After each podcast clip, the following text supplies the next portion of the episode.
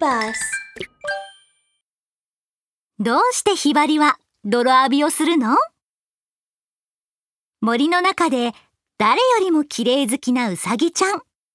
毎日全身の毛を雪のように真っ白に洗っています。さあ、そろそろお風呂の時間ね。うさぎちゃんはお風呂セットのカゴを持って嬉しそうに出かけていきました。しかし、川に着く前に、どこからか美しく澄んだひばりちゃんの歌声が聞こえてきました。ゴシゴシ、さっさっさ、体を洗ってきれいきれい。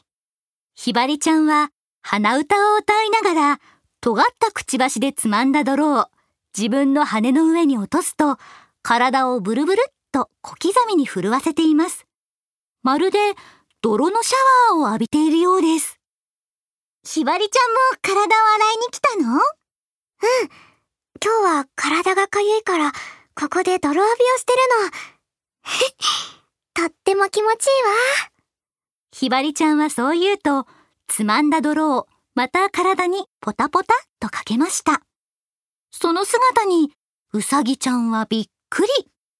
ちょっとひばりちゃんで泥を体にかけているの？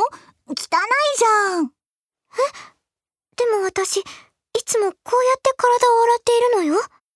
ひばりちゃんは手を止めると、驚いた様子で言いました。まさか、体を洗う方法が他にもあるの？もちろんだよ。そんな洗い方じゃダメダメ。水で体を洗うの。泥で洗ったらもっと汚れちゃうんだから。うさぎちゃんはそう言うと、ひばりちゃんを連れて川にやってきました。さあ、今から水浴びのやり方を教えるね。こうすればきれいに洗えるよ。見てて。ひばりちゃんはうなずくと、うさぎちゃんの後について水浴びのやり方を真剣に学びました。うさぎちゃんが水をかけて体の毛を濡らします。こうやって水をかけて、体をこするの。ほら、これで綺麗になったでしょ本当だ。うさぎちゃんの毛が真っ白になったわ。ひばりちゃんもすぐさまうさぎちゃんに習って水浴びをしてみます。どう？気持ちいいでしょ？水浴びをしてこそ体をちゃんと洗えるんだから。これからはひばりちゃんもこうやって体を洗うといいよ。うさぎちゃんはそう言うとお風呂セットのカゴを持って帰っていきました。水浴びを終えたひばりちゃんも体をパタパタと震わせて水を飛ばすと家に帰っていきました。そして次の日、ひばりちゃんはおかしなことに気がつきました。なんだか体のあちこちがかゆいのです。うんはあ体がかゆい。一体、どうしたのかしら？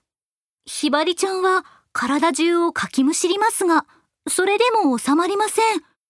そこでお母さんの部屋に行って見てもらうことにしました。ママ、ちょっと見て。体に何かついてないすごくかゆいの。うーもう我慢できないわ。ひばりちゃんは力強くお母さんに体をこすりつけました。お母さんがひばりちゃんの羽をめくって注意深く中を見てみると、小さな虫がたくさんついていたのです。あらひばりちゃん。昨日泥浴びをしに行ったのよね。なんでこんなにたくさん虫がついてるの？もしかして、ちゃんと洗わなかったの？ううん。ママ、私昨日は水浴びをしたの。だから、泥浴びよりも100倍綺麗になった？わ。ひばりちゃんは首を横に振ると真面目に説明しました。あのね、ひばりちゃん。私たちひばりは泥浴びをしないとダメなのよ。なんで？うさぎちゃんは泥で洗うともっと汚れちゃうって言ってたよ。うさぎちゃんはこの森で誰よりも綺麗好きな動物なんだから。うさぎちゃんはもちろん水で体を洗うわよ。でも私たちはね、泥で洗わないと体がきれいにならないの。そうしないと小さな虫がいっぱい羽の中に入ってきて卵を産んじゃうの。でも体に泥をこすりつけることで虫をきれいに落とすことができるのよ。じゃあ、私の体がかゆいのは虫のせいなの？そうよ。そうだったのね。そうしたら今日、泥浴びをしてこないと。ひばりちゃんは玄関に向かって走りながら言いました。泥浴びでも体をきれいに洗えるって、うさぎちゃんにも教えてあげないとね。皆さん、ヒバリやスズメ、それからカラスやオウムなど多くの鳥は泥浴びをします。他にはどんな動物が泥浴びをするのか知っていますか？